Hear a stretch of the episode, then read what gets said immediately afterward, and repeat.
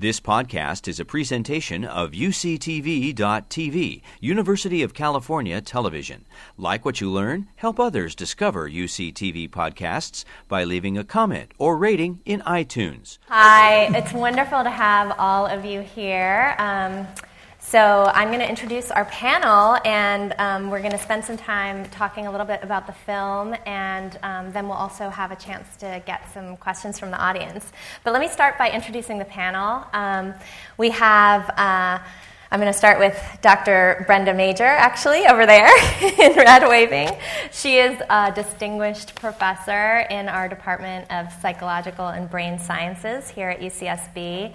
Um, she's uh, done amazing, influential work um, in the areas of stress and stigma, discrimination, and um, in particular, why she's here on the panel, um, she has a strong interest in uh, the notion of resilience. So, the idea of people who, you know, a lot of the film has focused on facing adversities. So, people who face those adversities but um, are able to bounce back, and what factors go on that um, either put you at risk or, or make you resilient in those contexts. So, it's really wonderful to have her here. And she's also the director of the Center for the Science of Human Resilience um, here on campus. And then um, we also have Dr. Maya Rossin-Slater, who's an assistant professor in economics. Um, and she, her research has looked at pre and postnatal and early childhood factors that impact long term well being. And in particular, um, one of her studies that caught my eye when I was planning the panel um, was her work um, on looking at maternal stress um, during the in utero period and the implication, implications for um, the long term um, and intergenerational persistence of poverty. So, very relevant and a really interesting and unique perspective to add to what you've already seen in the film.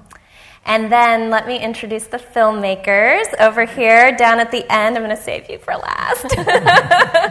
um, we have Stephen Gyllenhaal, um, who is the producer in, um, on this film, although you may also know him as a director, um, producer, writer, um, and, um, and also father.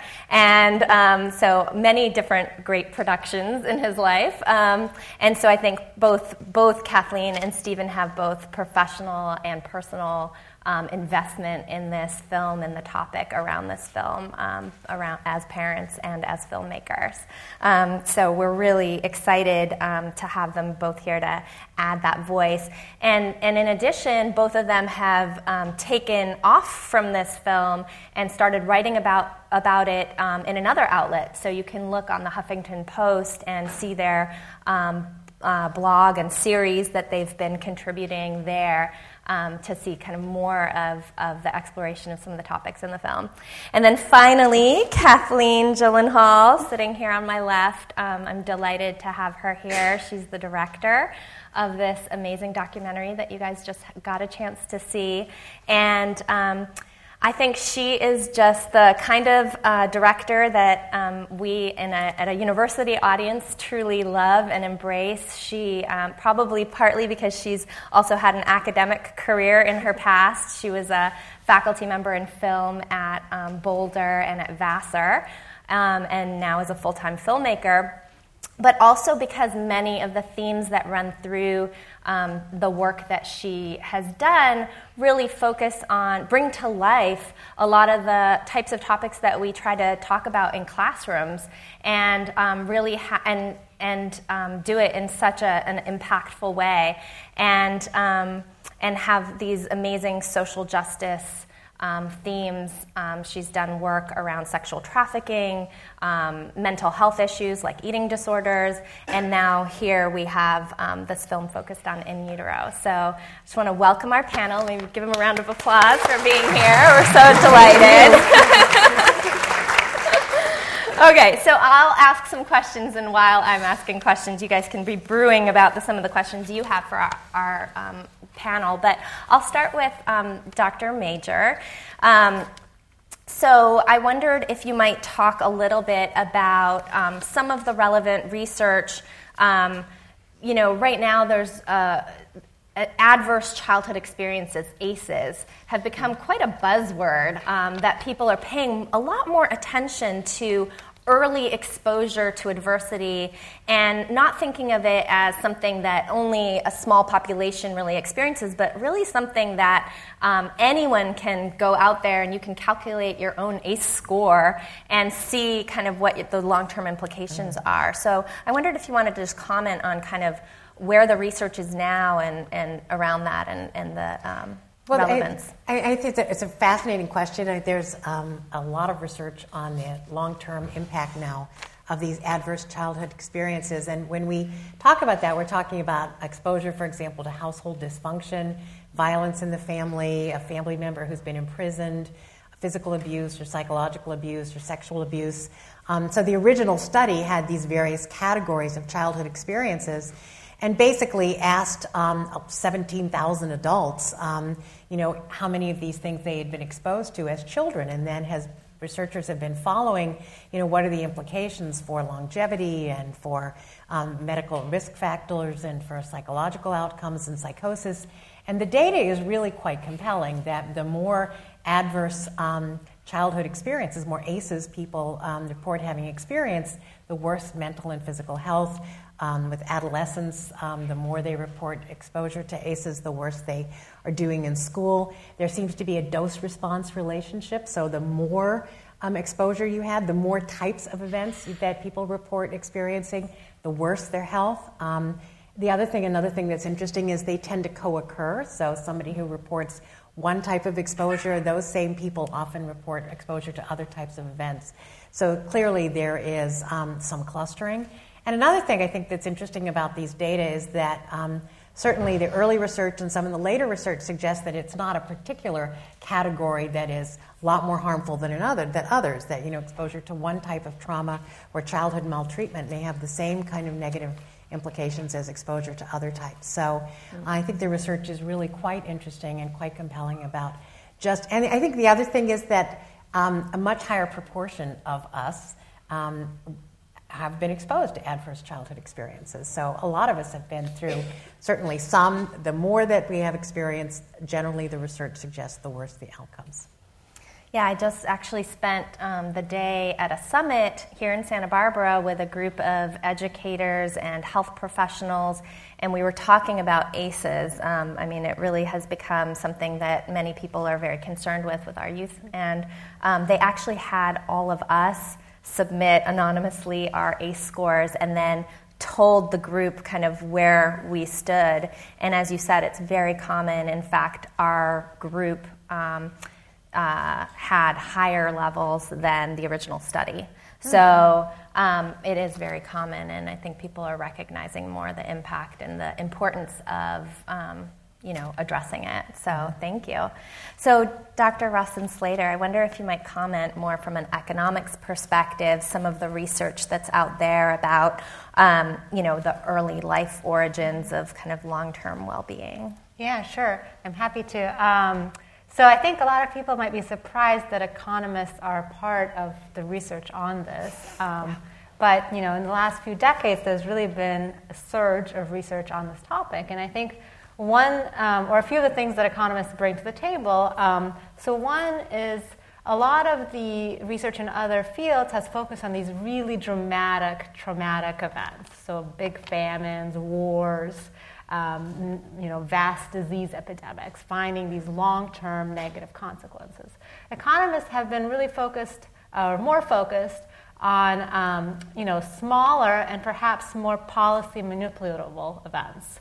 Um, so, for instance, thinking about exposure to air pollution um, and thinking about what levels of air pollutions are more or less harmful for long term consequences um, when that exposure happens in utero or in early life. Exposure to various sources of stress during pregnancy that is not just from sort of really huge dramatic events, but sort of more common uh, everyday occurrences.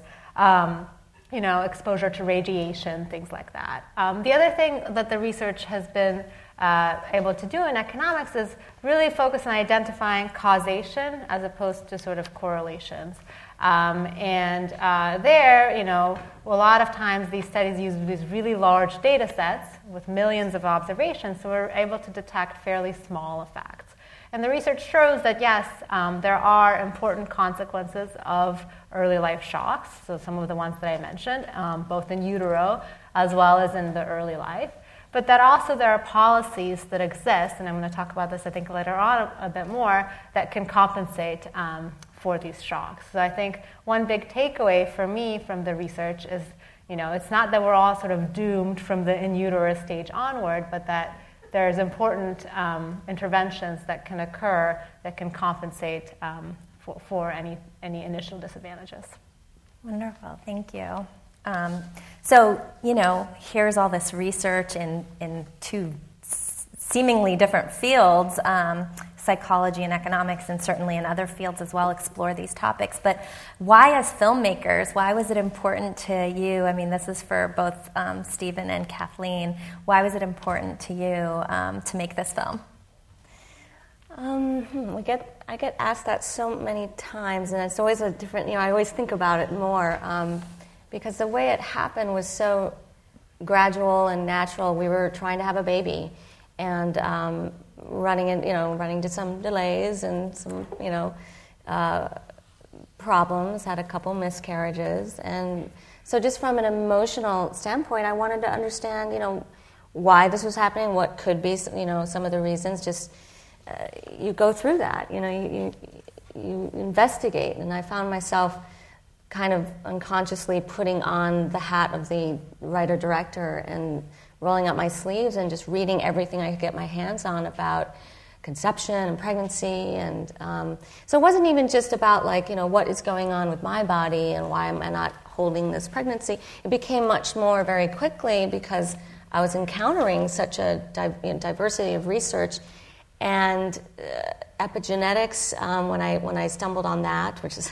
now it's hard to turn without finding another article about how um, the environment impacts our genetics. Um, but four years ago, it was you had to dig a little more. So when I found it, I thought, oh my God, you know, this is overturning everything I thought about nature versus nurture, and uh, it opened my eyes to how. Um, I am the environment of this new being that's coming in, into being. So um, I, it became an education. And so I quickly became you know, really involved in it, and so was my so was my husband. Um, we were sharing all the same research together, and we got very inspired and thought, you know, we don't see this in any documentary that exists now, and it was, you know, we were in a position to to make it happen. So we just kept digging and digging. I think the other piece that really um, you know, kind of exploded for us, you know, that made the project even more um, uh, interesting was transgenerational trauma and how, you know, we pushed the envelope back from people used to think, you know, that from birth is when life starts for an individual, and then we're pushing it back towards no, the prenatal period, there's so much going on. And then you push it even back further and to the generations which preceded you, what happened to your mother and her mother and your grandfather, and, and how all of that contributes to um, the sort of tapestry of who you are. So, mm-hmm. and then luckily I didn't know how incredibly hard it would be to make it the film, uh, so I so I just dove in, you know. But it was you know four years I think before before we were were with you today. So. Yeah, it's incredible. Um, yeah, I mean, it, I think the intergenerational piece just makes um, these explorations of one's family tree all the more, in the Ancestor.com kind of lineage explorations, all the more um, bringing so many insights into people's lives. Right. So it's really interesting. Do you want to add anything? Stephen's was busy uh, posting on social media, but you might want to add something. I think the one thing is, is just, um, I think, from my point of view, and I think probably from Kathleen's, um, you know, we've been in the arts, and the arts are really all about pushing the envelope you know, the only real art that matters is the art that's cutting into the future and not looking into the past, really. That's where the artists really sit. And that's exactly the same dynamic as science. And that art and science are actually very, very um, hand in glove in a way that I don't think I really quite understood until Kathleen pulled me into making this movie. Thank you. Great. So let me swing back to Dr. Major and um, just thinking about, um, and then Dr. Rossin-Slater as well, in terms of kind of, well, what do we do with this and not just sit with, like, oh, okay, you're in trouble if you've had these adverse experiences and that's it, or if you're or if your ancestors have. now it's in your genetic code, and too bad. Um, but in fact, there's a whole research on um, resilience. So I wondered if you could touch on some of. I, think one of the most remarkable things about our understanding of how people respond to stressors is the ex- extraordinary variation that you know two people can experience the exact same event. You know, one person bends and breaks and another person doesn't and just keeps on going, that there's enormous individual variation in how people respond to um, stressors. So just because you have experienced, you know, adverse childhood experiences is not like, you know, a prescription for the future that all things will be awful. And, in, and so when we talk about resilience, we talk about the ability to bounce back in the face of stress or to overcome adversity. And the science really indicates that you know resilience isn't necessarily a trait. It's not. Um, it is there are genetic and psychological and biological and environmental factors that predicts somebody's likelihood of being able to bounce back from adversity. And I think there have been all kinds of really interesting findings that you know people have um, have produced in the notion of resilience. One is that people a little bit of exposure to um, adversity turns out to be good. So there is actually a curvilinear relationship. So people who have had some exposure actually do better. And people think it's almost like um, there's been a little bit of toughening. You know, you sort of learned how to cope. You learned some coping skills. So having some exposure to adversity, in fact, is a good thing. And I think that's a really important um, thing that we often tend to overlook. It's basically the issue with the dose response is too much too much is bad, but a little bit actually turns out to be beneficial. A second is that um, resilience can derive from circumstances um, that occur, that, that it's a combination often of events and characteristics. So, for example, there are certain um, genetic um, expressions that will be you know, associated with negative outcomes only for people who experience certain environmental hazards. And in the absence of those, or environmental stressors, in the absence of those, there's no connection whatsoever between that genetic expression and um, outcomes. So it's an interaction of environment and genetics.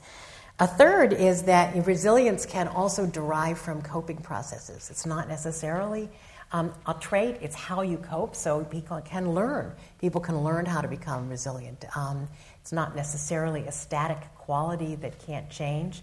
We can learn ways of dealing with our environment. Reappraisal turns out to be an excellent coping strategy, for example.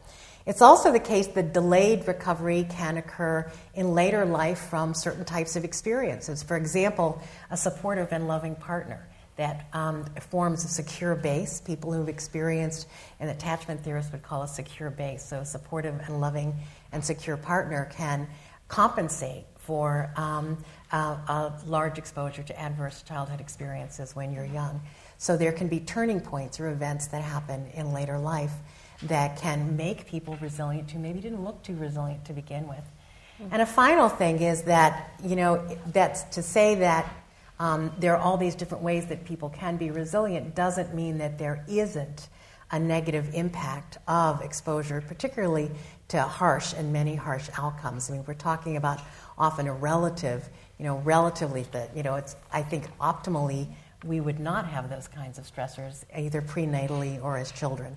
So we're talking about a relative balance. So, I mean, there's a lot of science of resilience going on right now, but those are a few sort of takeaway points. Thank you. That's great. And Dr. Rossin-Slater, you alluded to some policy solutions mm-hmm. and ideas out there. So I don't know if you want to yeah, comment sure. on those. Yeah, so I think one issue that hasn't really been discussed here yet um, is inequality. Um, and the fact that you know there's tremendous disparities in exposure to adverse conditions in utero across socioeconomic status groups, right? Low income, uh, pregnant women, mothers are much more likely to experience various stressors due to poverty, um, due to lack of resources, and so on, due to ac- lack of access to health care, um, nutritious food, more exposure to bad environmental conditions, and so on. Um, and so then, you know, if we know that these adverse conditions in utero have long-term consequences on a variety of outcomes throughout the life cycle, you can see how this could lead to a sort of a persistence of inequality um, across generations, even. Um, so the question is, what can we do to reduce those disparities and potentially reduce that persistence and break that sort of cycle of inequality?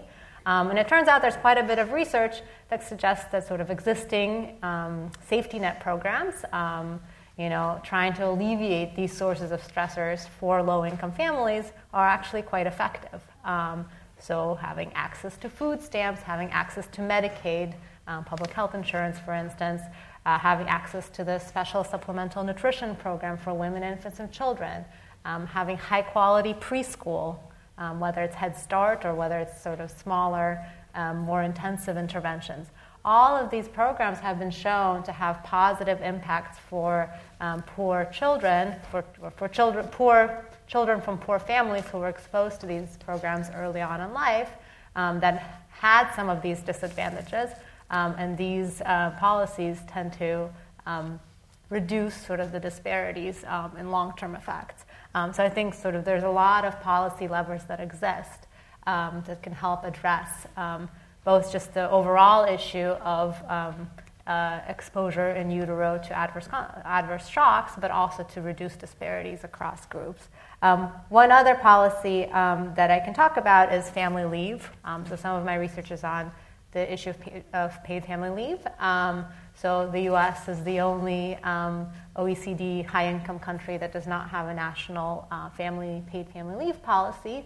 The state level policies that we do have, so California has one, is about six weeks long. Most women um, who take it take it after childbirth. Um, some of this research suggests that maybe there should be some leave policies uh, designated specifically during the pregnancy period, for instance. Um, and, and, there hasn't been much discussion on that front um, so yeah. far. Yeah, UCSB um, has great, you know, support for leave, but I, I would, t- I taught, and then like both my children two days later had the babies. You know, it was like I was up to the minute. So, um, and that's in a good circumstance um, where you get a lot of support. But um, certainly, many many families in the United States struggle with that very issue. Um, so, Kathleen and Stephen, I wonder if you could talk a little bit about um, how this film has been received and the impact on your audiences and sort of where they're taking it and sort of this extension out that you've gone in terms of um, dissemination through other avenues like writing about it in the Huffington Post. And any thoughts about that? I'll let Stephen talk um, more about it, but I mean, it's just it's just that it keeps growing and growing. It's now, I mean, we kind of joke that we're never going to you know, it's a, really another child, um, and we're stuck with it for the rest of our lives. Um, and you know, until we, college. yeah, and, and I, I realize I may have left you hanging a little bit, but we did get pregnant and you know had a baby. It was all great and fine. And and Luke, our son, is now two and a half. And I was just telling the group here before that during pre-production. Um, we were trying to have a baby, and during production, shooting the film, I was pregnant, and then after Luke was born, we were cutting the film. So it's like we really did have, and, and then finally the film, you know, was distributed, and it was a very long gestation. this film. Um, but yeah, I'll let Stephen explain it, how it's just, you know, did a festival run for a year, and it, it showed in a lot of different festivals, some very important documentary festivals in Europe, actually. Um, where it's it's kind of been embraced more readily, I think, abroad. Um, but we also had great screenings here. And, and after that year, we started doing um, a bunch of other kind, forms of um, distribution. So you can talk about it. Well, I think what's been fascinating for me to watch the process of this movie was really your academic prowess, I'd say, and rigorous approach to this walked us into an arena which was when we started the film, not very well known or embraced or even considered um, in the mainstream or even in parts of academia. Um, and so we were reaching out to, she was really reaching out to experts around the world who didn't know about each other at the time. And in the process of making the movie, finishing it, and getting it out of the world, we've been sort of on a wave that's beginning to, to be felt more and more globally about the critical importance of our future, all of our future in the next generation, and how much it's not been protected um, because of the lack of understanding, the lack of science um, around the time from conception to birth. So, what's been happening for us is we've been feeling this sort of the, this rise of understanding, and the film, most films after what it's been about a year and a half, two years, the film's been out, most films about this point begin to fade.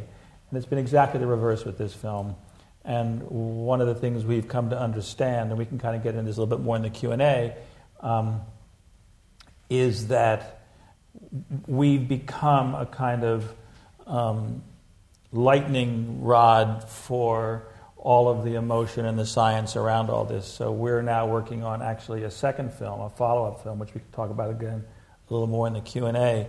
But that we've found ourselves both taking what the film is and getting it out into the world, and also learning a tremendous amount, even in this conversation, um, about what all, what this subject means, both to um, people who are planning on having a baby and being pregnant, and then also its impact on all of us as adults. Going back, and there's a lot of therapies we've begun to uncover, going back and understanding why we are behaving the way we are behaving inexplicably often and almost it seems intractable, but it actually goes back to, to the in utero time. And then also that there are interventions that can begin to resolve it. That's the really good news. But I just want to mention that um, traditionally, like after you've had your festival run, then you'll get distribution. And we had all that lined up, and we did a VOD release um, back in October. And that since has actually ended because we found that groups were coming to us and saying, you know, we want to take this film in our country. It's actually, the film's been translated into 10 languages already. And it's because groups all over the world who are finding the film really felt passionate about showing it. So, like, for example, in the Netherlands, it's shown in like every single city in the Netherlands. You know, it's had like 100 screenings, you know, mm-hmm. and um, and so we're, we realized that is a much more, whereas VOD was the standard kind of. Video on demand, you know, Netflix. You know, like the, some shadow distributor took all the money and we had nothing, and it was like, we don't even know who watched it, you know, so we mm-hmm. couldn't keep engagement going with our audience. So we finished that contract, and now we're doing.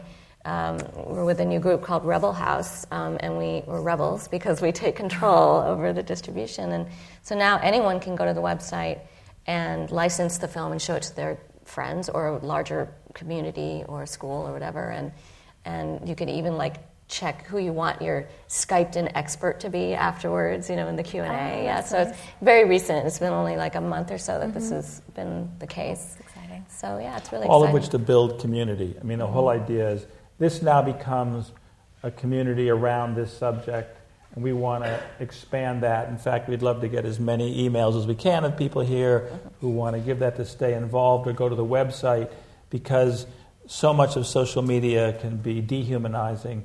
We want to use that and the media to be more humanizing because that's critical. That's great. Yeah, I mean, it's um, such a universal experience. Um, we all were born, right? And then um, many, many people on the planet then become parents. Um, and so a lot of this seems so obvious to focus on, and yet there's so many differences, even across cultures, even in the reception of the movie. I wondered if you guys had thoughts about why, what the differences were as you're getting the movie translated into other languages and, and visiting other countries and distributing the movie there.